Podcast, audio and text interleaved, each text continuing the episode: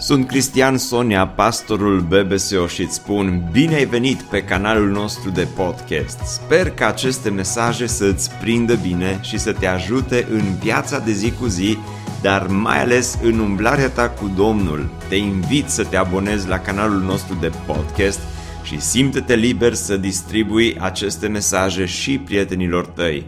Îți doresc să ai parte de o audiție plăcută în continuare. E o zi deosebită. Am venit în casa lui Dumnezeu și am vrea să ne întâlnim cu Dumnezeu. Și dacă ne-am întâlnit prin cântare și prin închinare, aș dori să ne întâlnim și prin cuvântul pe care Dumnezeu îl are în această dimineață pentru noi, pentru fiecare. În fiecare dimineață când mă trezesc și mă duc în birou, deschid calculatorul și am un ecran mare la calculator și poza de fundal este Biserica Baptistă Speranța, cu toți membrii așa cum ați fost la evenimentul anual. E așa o bucurie dimineața când vă văd și sunteți foarte frumoși, dar pe viu, când mă uit la voi, la fiecare și vă văd fețile care se mișcă, care zâmbesc, care dau din cap sau care sunt mai posomorâte, mă bucur să vă văd. Mă bucur să vă văd. Acum aș dori să dăm ascultare cuvântului lui Dumnezeu să ne apropiem de Cuvântul lui Dumnezeu și să-l citim așa cum este scris în Evanghelia după Ioan, capitolul 1, versetele 1 la 7. Dar înainte de citire aș dori să vă spun câte ceva despre scriitorul acestei Evanghelii. Este Ioan, apostolul. Ioan, preiubitul Domnului Isus Hristos.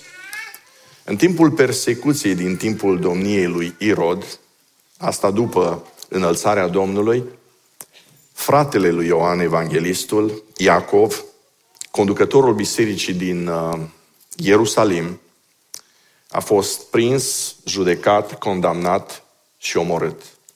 A devenit martir. Ioan, apostolul, pleacă din Ierusalim, pleacă la Efes și locuiește acolo o perioadă, iar mai târziu, pe timpul domniei lui Domitian, împăratul roman, începe o persecuție cruntă, Ioan este arestat și Ioan ajunge pe insula Patmos într-o carieră de piatră și muncește acolo timp de 15 ani. Ioan acolo a primit acea descoperire pe care noi o numim ultima carte din Biblie, Apocalipsa. După 15 ani de muncă grea, după 15 ani de suferință, după 15 ani de trăire cu Dumnezeu în aceste condiții de nedescris, Ioan este eliberat și se reîntoarce la Efes, iar aici scrie textul pe care îl citim noi, Evanghelia după Ioan. La patru ani, aproximativ patru ani după ce se întoarce din Patmos la, Ef- la Efes, moare, cam în jurul anului 100. Iată ce scrie apostolul Ioan redând cuvintele pe care Duhul lui Dumnezeu l-a inspirat să le scrie. La început era cuvântul. Și cuvântul era cu Dumnezeu. Și cuvântul era Dumnezeu. El era la început cu Dumnezeu. Toate lucrurile au fost făcute prin El. Și nimic din ce a fost făcut n-a fost făcut fără El. În El era viața și viața era lumina oamenilor. Lumina luminează în întuneric și întunericul n-a biruit-o. Apoi evanghelistul Ioan ni-l introduce pe Ioan, botezătorul, Ioan, mărturisitorul. A venit un om trimis de Dumnezeu. Numele lui era Ioan. El a venit ca martor ca să mărturisească despre lumină, pentru ca toți să creadă în El, în Isus Hristos. Doamne, te rugăm să ne vorbești prin cuvânt și să ne ajuți ca să ascultăm de Duhul Tău, de Duhul Sfânt și să devenim acei oameni mărturisitori ai credinței pe care Tu ai dat-o odată pentru totdeauna Sfinților Apostoli. Și îți mulțumim că ne asculți. Amin. Sunt patru evanghelii. Sunt trei evanghelii sinoptice, Matei, Marcu și Luca, și Evanghelia după Ioan, care e diferită. Sinoptic înseamnă evanghelii sau scrieri care sunt asemănătoare. Iar Ioan scrie puțin diferit. În cele trei evanghelii, chemarea pe care Dumnezeu prin Duhul Sfânt o face oamenilor este următoarea. Veniți și auziți. Iar prin Ioan, în Evanghelia după Ioan, chemarea este vino să vezi. Vino să vezi. Vino să auzi, vino să vezi, vino să experimentezi, vino să te bucuri. Și în Evanghelia după Ioan sunt peste 67 de provocări la vino să vezi. Ioan are un stil deosebit de ceilalți trei evangeliști, iar scopul Evangheliei ne-l comunică chiar Ioan și ne spune următoarele lucruri. În versetul 31 din capitolul 20. Lucrurile acestea, spune Ioan, au fost scrise pentru ca noi să credem în Isus Hristos că El este Hristosul, Fiul lui Dumnezeu. Și crezând, noi să avem viață în numele Lui. În versetul 6 îl introduce pe Ioan Botezătorul, pe care eu îl numesc, așa cum am menționat deja, Ioan Mărturisitorul, pentru că unii teologi îl percep pe acest Ioan ca fiind prototipul martorului din Noul Testament. El a fost o voce în pustia iudeii și a pregătit calea Domnului. Noi, urmând exemplul lui, suntem chemați să devenim o voce în lumea în care trăim, la oamenii în care investim, cu care ne relaționăm, ca ei, în această lume întunecată și cuprinsă de păcat, să devină copiii lui Dumnezeu, să audă despre Dumnezeu și Domnul Isus Hristos. Într-un cuvânt, noi am fost chemați să mărturisim ca Ioan și să pregătim calea Domnului sau venirea Domnului a doua oară ca Ioan prima dată. În cazul lui Ioan, el era vocea. Duhul lui Dumnezeu, Dumnezeu vorbea prin Ioan. El era o portavoce. El era un difuzor. Era Duhul Sfânt care se conecta la mintea lui Ioan cu lucrurile pe care Ioan le-a văzut și le-a experimentat. Și vorbește generației în care el trăia. A vorbit despre venirea Domnului Isus Hristos. Și la un moment dat, Domnul Isus Hristos se duce la Ioan în pustie și Ioan îl botează.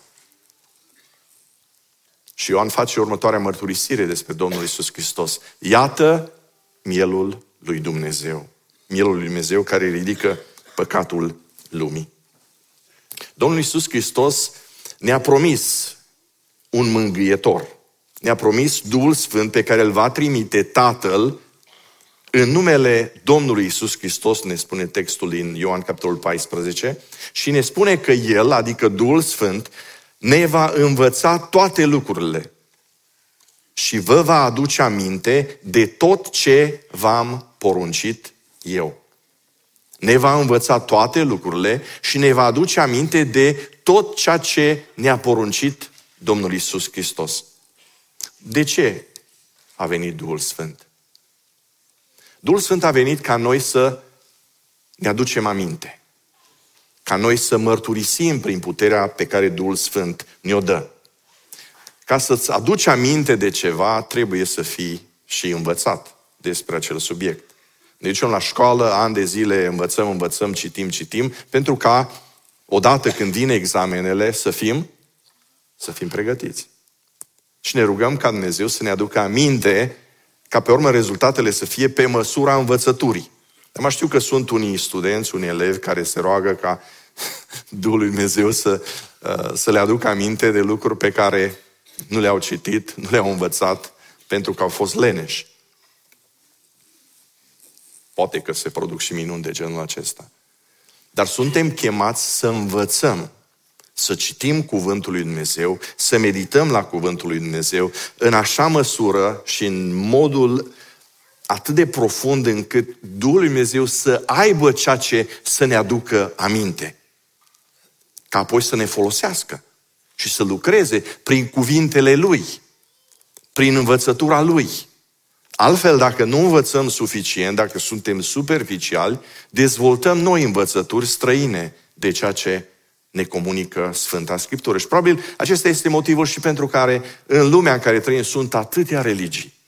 Și multe, multe, foarte multe religii se bazează pe textul din Sfânta Scriptură. Dar îl interpretează sau tălmăcesc, răstălmăcesc, așa cum cred ei de cuvință. Nu neapărat așa cum Duhul lui Dumnezeu descopere textul și mesajul și învățătura pe care Domnul Isus Hristos a lăsat-o ucenicilor. Noi la BBSO folosim și predicarea, și grupurile mici, și conferințele pe care le avem cu un singur scop, ca membrii bisericii, cei ce ne vizitează, să învețe ca apoi să-și poată aduce aminte. Ca apoi să-și poată aduce aminte. Ca să fim vocea Duhului Sfânt pentru această generație, eu, tu, va trebui să ne facem timp să învățăm, să citim, să aprofundăm ceea ce avem pe paginile Sfintelor Scripturi. Ai timp să înveți? În timpul zilei, în timpul săptămânii, îți faci timp să te apropii de Sfânta Scriptură, să o citești? Cu toții ne dăm, ne dăm cu părerea. Și noi oamenii suntem buni la toate. Și de specialitate și lipsiți de orice altă specialitate, ne dăm cu părerea. E foarte important ca părerile noastre, mărturisirea noastră, să fie cuvântul lui Dumnezeu și ceea ce vrea Duhul lui Dumnezeu să vorbim și să, să comunicăm. Acum, cred că mulți creștini ar mărturisi, cum a făcut-o Ioan, despre Domnul, dar nu știu ce să spună. Efectiv, nu știu ce să spună. Și probabil motivul este lipsa de cunoștință. Dar probabil este și vina, vina bisericii, pentru că se întâmplă în multe, foarte multe biserici că oamenilor nu li se creează oportunități de mărturisire. De a mărturisi. Nu au programe prin care membrii bisericii sunt puși, puși în situația de a mărturisi. Și nu neapărat de la ambon sau în biserică, ci pe stradă, în familie, în magazin, la locul de muncă, la școală. Pentru aceasta e nevoie de cunoștință. E ca și când uh, înveți să noți. Nu știu cum a fost prima lecție a voastră de not. Eu am învățat să not pe la 3-4 ani, poate 5 aproximativ. Nu știu exact ce vârstă am avut, dar nu o să uit în viața mea ce mi s-a întâmplat. Stăteam pe marginea bazinului și un unchi al meu care vrea să mă învețe să not. A aplicat metoda ups, s-a apropiat de mine, m-a împins, am mers la fund, am dat din mâini și din picioare, panică, am ieșit la suprafață cumva, am început să dau din mâini și din picioare, am trecut de partea cealaltă, de parcă nu era mai aproape malul acesta a bazinului. Și am învățat să not. Și fără să îmi dau seama, fără să, să, să clipesc, eram deja un înătător. La fel se întâmplă și în mărturisire. Noi putem să ținem cursuri și prelegeri și mesaje și casete și CD-uri și radio, predici și tot ce vreți. Dacă nu ne apucăm de mărturisit, nu vom ajunge să mărturisim niciodată. Pentru că vom găsi motiv să nu mărturisim. Teamă, emoție, nu știu, să vedem un alta. L-am primit pe Domnul Isus Hristos în viața mea când aveam 16 ani. La câteva zile după botez, eram la o logodnă. Și fratele pastor, Olah Liviu, s-a ridicat în picioare la un moment dat, toți erau veseli, eu eram cel mai vesel dintre toți. Și s-a ridicat în picioare și a zis, îl rog pe Cornel să se ridice în picioare și să ne spună despre modul în care l-a cunoscut el pe Dumnezeu. Pac. Mi s-a tăiat filmul. Nu știu ce am spus, nu știu ce s-a întâmplat, dar știu că am zis ceva și multă lume care era acolo, rudenii, prieteni la logodna aceasta, au zis, wow, ce bine, mă bucur, mă bucur. Probabil în, în prezentarea mea, nu știu ce am zis, să zic, teologic, am mers probabil de la dreapta la stânga, din extreme în extreme. Am făcut gafe peste gafe. Dar așa mi-am început această slujbă de mărturisitor. E foarte bine să provocăm oamenii să mărturisească. Pentru că teama, teama, emoțiile ne, ne, ne sugrumă dorința și, și, și puterea aceasta de a mărturisi. De ce e nevoie de mărturisire? Pentru că fără mărturisire oamenii n-ajung să-L cunoască pe Iisus Hristos. Nu-și dau seama de starea lor de păcătoșenie, nu-și dau seama de faptul că există o judecată viitoare, că Dumnezeu va condamna lumea și va judeca păcatul și va pedepsi păcatul și că vom sta fiecare în fața lui Dumnezeu la judecata lui. Noi cu toții la mașinile noastre, cu cât sunt mai moderne, cu atât avem mai mulți senzori.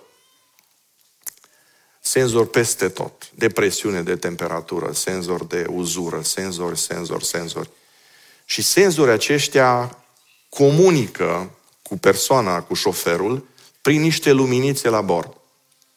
Acestor luminițe noi le zicem luminiță martor acest, acest beculeț mărturisește condiția sau starea plăcuțelor la frână, uzurii uleiului, prezența sau lipsa apei, prezența sau lipsa benzinei. Și dacă aceste beculețe nu mărturisesc, ce se întâmplă? Rămâi pe autostradă fără benzină sau motorină, rămâi fără apă, rămâi fără ulei și ești în pericol. Ca mărturisitor, noi suntem chemați de Dumnezeu să prezentăm pericolul care așteaptă lumea odată cu judecata lui Dumnezeu. Iar ca mărturisitori și în rolul acesta, Duhul Sfânt vrea să comunice prin noi. Și vrea să comunice prin noi nu teologie neapărat, nu doctrine, deși sunt bune și necesare, nu vrea să comunice nici descoperiri, nici vedenii, nici visuri. Vrea să comunice un singur lucru. Pe Hristos și pe El răstignit.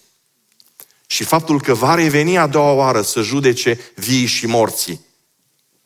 Că Dumnezeu și-a trimis pe singurul lui Fiu ca oricine crede în El să nu piară, ci să aibă viață veșnică. Dar consecința păcatului, plata păcatului, este moartea și despărțirea de Dumnezeu. Iată ce le spune Hristos teologilor vremii, cărturarilor și fariseilor. Vă spun că dacă vor tăcea, ei, adică ucenicii pe care vreau să-i oprească să mai mărturisească de, despre Hristos, pietrele vor striga. Pietrele vor striga.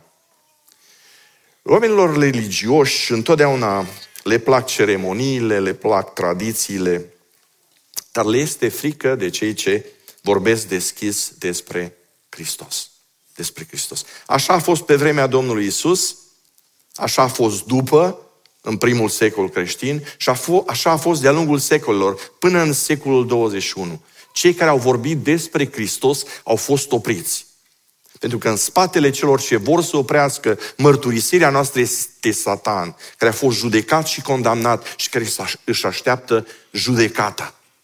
De aceea, el nu vrea ca oamenii să audă despre Evanghelie și despre Hristos. Și dacă ucenicii nu s-au supus și au continuat să mărturisească, datoria bisericii în secolul 21 este de a fi o biserică mărturisitoare. În acest domeniu satana lucrează și, și atacă și probabil cel mai mult satana afectează biserica și lucrarea bisericii printr-un lucru la care poate nu ne-am gândit. Prin distracții. Distracție cât în cape. Avem timp pentru orice, nu avem timp pentru a mărturisi. E ca și când am avut cancer, am găsit uh, metoda, am găsit medicamentul, l-am luat, am fost vindecați și avem pe noptieră sticluța respectivă cu medicamentul respectiv, dar nu ne mai ducem să spunem altora că există vindecare. Am fost morți în păcatele noastre, să trăim prin puterea lui Dumnezeu, dar nu ne ducem să spunem altora despre Dumnezeu, despre jertfa izpășitoare a Domnului nostru Isus Hristos și stăm liniștiți și ne preocupăm cu orice altceva, doar cu această activitate. Poporul meu piere și piere din lipsă de cunoștință. Iată ce ne spune profetul Isaia în capitolul 40, versetele 3 la 5. Un glas strigă. E glasul lui Dumnezeu. Pregătiți în pustie calea Domnului, neteziți în locurile uscate un drum pentru Dumnezeul nostru și orice vale să fie înălțat, orice munte și orice deal să fie plecate, coastele să se prefacă în câmpii și strâmtorările în vâlcele. Atunci, atunci se va descoperi slava Domnului și în clipa aceea orice făptură o va vedea, căci gura Domnului a vorbit. Cine spune acest text, cine spune Isaia, cine spune Dumnezeu, este că în lumea în care trăim e mult de netezit, e mult de zidit, e mult de ridicat. Când cumpărăm o bucată de teren și vrem să ne apucăm de construcția unei case, ce facem în primul rând? Mergem și facem curățenie, mergem și netezim, mergem și nivelăm ca să putem veni apoi cu utilajele și să construim, să vedem cum casa se înalță frumos și e frumoasă. În sensul acesta Dumnezeu ne trimite pe noi, copiii Lui, să mărturisim, să netezim, să curățăm, ca sămânța Evangheliei sădită în acest pământ bun să crească, să dea rod însutit, dacă se poate. Poporul meu piere din lipsă de cunoștință, spune profetul Osea. Iar slujba noastră principală, ca și credincioși, este de a ajuta la înțelegerea cuvântului lui Dumnezeu. Cu alte cuvinte, am fost orb, Dumnezeu mi-a vindecat vederea, citesc Scriptura și o înțeleg. Sunt chemat să-l iau de mână pe un alt orb, să încerc să explic, ca și el să-și capete vederea, ca împreună să vedem și împreună să ne ducem la alții, ca și alții să-și capete vederea. În asta constă chemarea noastră și mărturia pe care va trebui să o ducem. Scritorul epistolei către evrei spune următorul lucru în capitolul 12. Croiți cărări drepte cu picioarele voastre. De ce? Pentru că cel ce schiopătează să nu se abată din cale, ci mai degrabă să fie vindecat. Să nu se abată, să fie vindecat. Ce înseamnă asta? Că noi ca oameni șchiopătăm, noi ca oameni suntem bolnavi și cuvântul spune morți în păcatele noastre văzând lucrul acesta, venind la Domnul, să fim vindecați și să umblăm pe calea aceasta strâmtă, dar dreaptă, care duce la ceruri în sus. În Sfânta Scriptură, Domnul Iisus Hristos ne cheamă să fim martori, să mărturisim. Și sunt două pasaje majore prin care Domnul Iisus Hristos ne poruncește să mărturisim. Cu alte cuvinte, dacă spuneți că sunteți ucenicii mei, va trebui să faceți aceste lucruri. Și iată primul pasaj, pasaj pe care teologii îl numesc Marea Trimitere. Și li se adresează Domnul Iisus Hristos ucenicilor în Matei capitolul 28, pasaj care spune Duceți-vă și faceți ucenici din toate neamurile, botezându-i în numele Tatălui și al Fiului și al Sfântului Duh și învățați-i să păzească tot ce v-am poruncit. Și iată că eu voi fi cu voi în toate zilele până la sfârșitul viacului.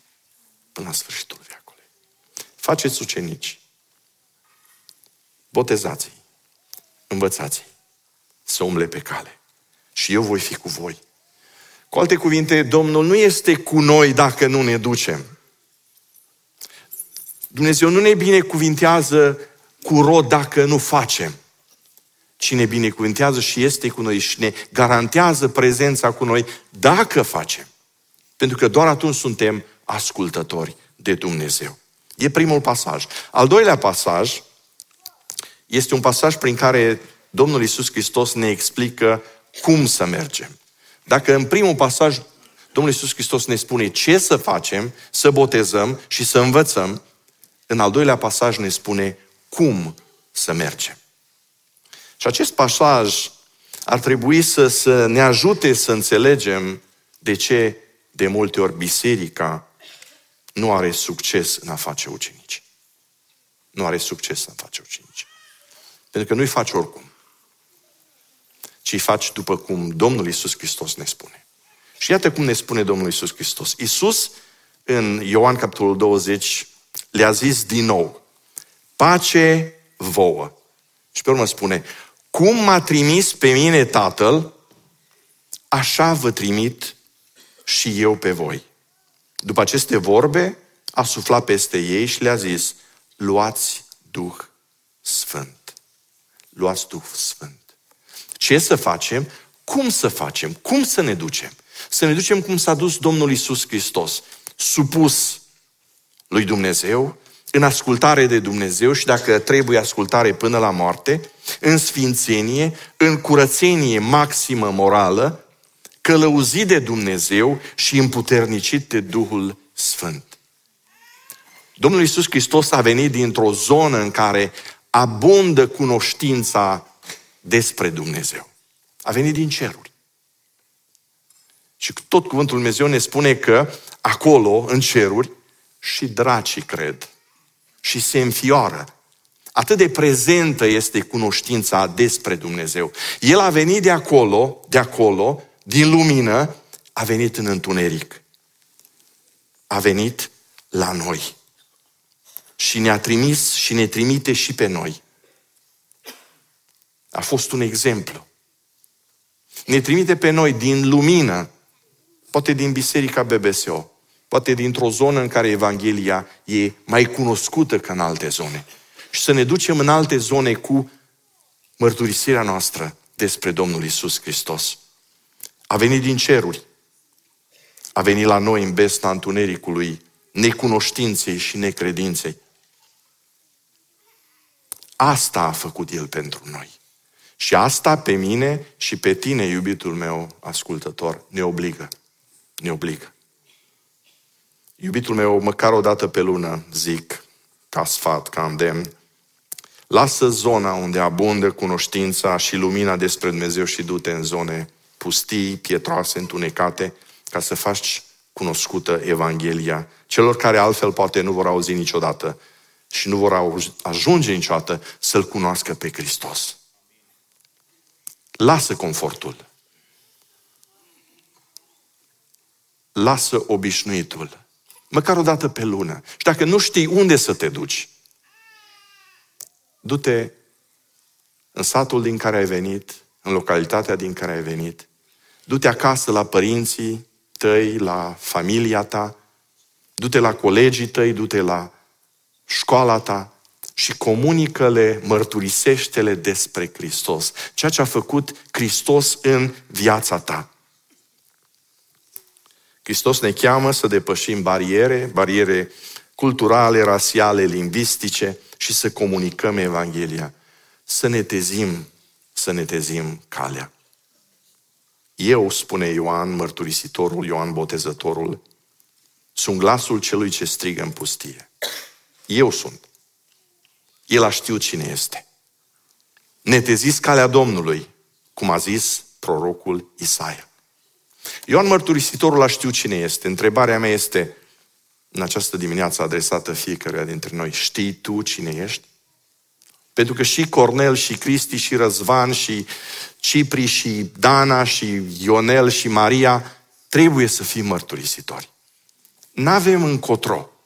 La asta suntem chemați. Să mărturisim despre Hristos și să spunem despre Hristos altora. Să nu ne rușinăm să facem lucrul acesta. Și Dumnezeu ne va crea contexte și ocazii deosebite ca să putem face lucrul acesta. În 1990, când am gândit rețeaua de radio creștină din România, am ales să punem numele rețelei de radio Vocea Evangheliei. Știți de ce? Ca nimeni să nu-i poată schimba destinația, și ca nimeni niciodată să nu poată să spună, n-am auzit despre Hristos. Vocea Evangheliei. Mi-aduc aminte și acum de barierele pe care Dumnezeu ne-a ajutat să le depășim în dezvoltarea acestei rețele radio Vocea Evangheliei. Vreau să spun că cei mai mari dușmani ai Vocii Evangheliei n-au fost atei, au fost farisei și cărturarii secolului 20 atunci, acum 21. Întotdeauna când satana luptă să oprească predicarea Evangheliei, se folosește de mândrie, de orgoliu, de gusturi muzicale, de etichete teologice, doctrinare, chiar politico-religioase. Și toate acestea cu un singur scop. Să oprească vocea care strigă de multe ori în pustie. Pregătiți calea Domnului. Iar dacă nu o poate opri, măcar să o lipsească de putere. De puterea Duhului Sfânt. Și asta se urmărește. Pentru că Dumnezeu își face lucrarea prin Duhul Sfânt. Dumnezeu prin Duhul Sfânt trezește, Dumnezeu prin Duhul Sfânt transformă, Dumnezeu prin Duhul Sfânt uh, naște din nou prin cuvânt și prin apă. Dumnezeu lucrează cu putere și vrea să lucreze cu putere. Dar când satana lucrează și vrea să, să distrugă lucrarea lui Dumnezeu, dacă vede că nu te poate opri, atunci măcar fă o în fire. Că Dumnezeu nu binecuvintează niciun lucru făcut în fire și din fire, ci doar ceea ce Dumnezeu face prin Duhul Său. Eu sunt chemat să fac lucrarea lui Dumnezeu în modul prescris de Dumnezeu. Pentru că lucrarea lui Dumnezeu nu este ceea ce fac eu pentru El. Lucrarea lui Dumnezeu este ceea ce face El prin mine. Eu devin lucrarea lui Dumnezeu și prin mine lucrarea lui Dumnezeu se propagă, prin mărturisire se, proca, se propagă. Și întotdeauna vei vedea că lângă eșafodul pregătit Evangheliei, fie de fețe bisericești, fie de politicieni, întotdeauna vei vedea fariseii și cărturarii care de-abia așteaptă să dea drumul ghilotinei. Pentru că nu se dorește asta. Se dorește o religie organizată din care să beneficieze cât mai mulți dintre cei care conduc de obicei. Și nu se dorește pierderea oamenilor pentru Hristos. E ciudat, Ioan Botezătorul e un exemplu pentru capii bisericești, pentru farisei și cărturarii lumii în care trăim. Ioan Botezătorul stătea de vorbă cu ucenicii lui, cu doi dintre ucenicii lui într-o zi. Și la un moment dat îl vede pe Iisus umblând. Și zice, iată mielul lui Dumnezeu. Și imediat cei doi ucenici cărora le-a spus lucrul acesta au început să-L urmeze pe Iisus. Și Ioan nu s-a întristat că pierde popularitate. Ci Ioan s-a bucurat că oamenii se duc după cel pentru care el a venit să pregătească calea. Și acum că a venit, era și normal să-i încurajeze să se ducă. Să se ducă. Dacă ei vor tăcea, pietrele vor striga.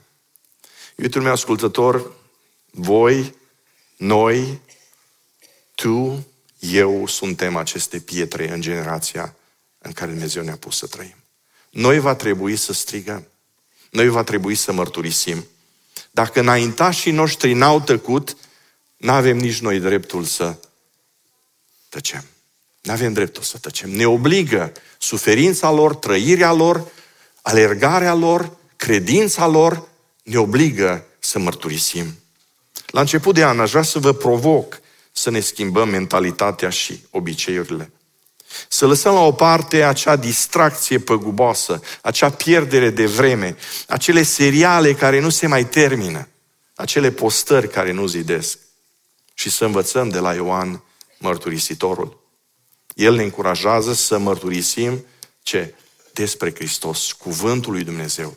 Nu ideile noastre, nu părerile noastre teologice sau speculațiile noastre. Avem dreptul la ele. Și eu am. Dar astea nu trebuie să înlocuiască cuvântul lui Dumnezeu și pe Hristos răstignit pentru noi, oamenii păcătoși. Eram student la Chicago, la o facultate de teologie, era înainte de Revoluție. Și l-am invitat pe fratele Richard Wumbrand să vină să vorbească studenților. A venit și cu lacrimi în ochi ne-a spus următorul lucru. Dragii mei, rugați profesorii voștri să vă învețe lucruri pentru care să fiți dispuși să muriți. E prea multă speculație teologică și prea puțini oameni dispuși să moară pentru ceea ce cred. Prea puțini. Prea puțini. Cu alte cuvinte, sunt mulți cu speculații și prea puțini dispuși să moară pentru ceea ce pretind că cred și poate și mai puțini dispuși să trăiască ceea ce pretind că cred. Unii creștini nominal fac reclamă unui Isus pe care nu-L cunosc și de care ei înșiși nu ascultă. Dar uitați-vă la Ioan Botezătorul. El mărturisește ceea ce cunoștea personal. Și am repetat și repet încă o dată textul. Ioan stătea iarăși cu doi din ucenicii lui și pe când privea pe Iisus umblând a zis, iată mielul lui Dumnezeu. Și ce se întâmplă? Andrei, pentru că Andrei era unul dintre cei doi ucenici, se duce acasă la Petru, la Simon Petru. Și îi mărturisește despre Hristos. Și Simon vine și îl urmează pe Hristos. Apoi sunt acolo un Filip, un Natanael, care iarăși aude, care erau din localitatea lui Andrei și aude despre Hristos și vin și ei și unul câte unul, zeci, sute și mii de oameni încep să-L urmeze pe Hristos pentru că cineva a înțeles că trebuie să mărturisească. Slujba noastră nu este să convingem sau să convertim oamenii la Hristos. Convingerea și convertirea este lucrarea Duhului Sfânt. Nu noi, Duhul lui Dumnezeu. Să ne ferească Dumnezeu să convertim noi.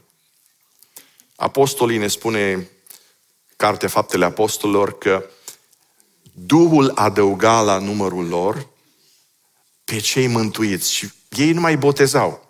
Cu alte cuvinte, lucrarea era făcută de Dumnezeu, convingerea de Dumnezeu, pocăința de Dumnezeu, transformarea, nașterea din nou de Dumnezeu, ei doar îndeplineau niște lucruri pe care Sfânta Scriptură le cerea.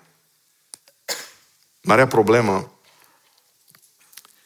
este că, așa cum spune Domnul Isus Hristos, secerișul e mare, puțini sunt lucrătorii. Și Domnul ne îndeamnă, rugați, dar pe Domnul secerișului să scoate lucrător la secerișul său. La noi în biserică există o sală, sală de rugăciune. Și în timp ce eu vorbesc, oamenii se roagă. Se roagă ca Domnul să scoată lucrători la secerișul lui dintre voi, cei care stați și ascultați cuvântul lui Dumnezeu. Și mă rog ca Duhul lui Dumnezeu să le asculte rugăciunea și să vă provoace și să vă convingă. Dacă deja faci parte din acest popor al lui Dumnezeu, atunci trebuie să faci parte obligatoriu și din oastea mărturisitoare a Domnului. Trebuie să faci. Pentru că rezultatele, roadele sunt, sunt extraordinare.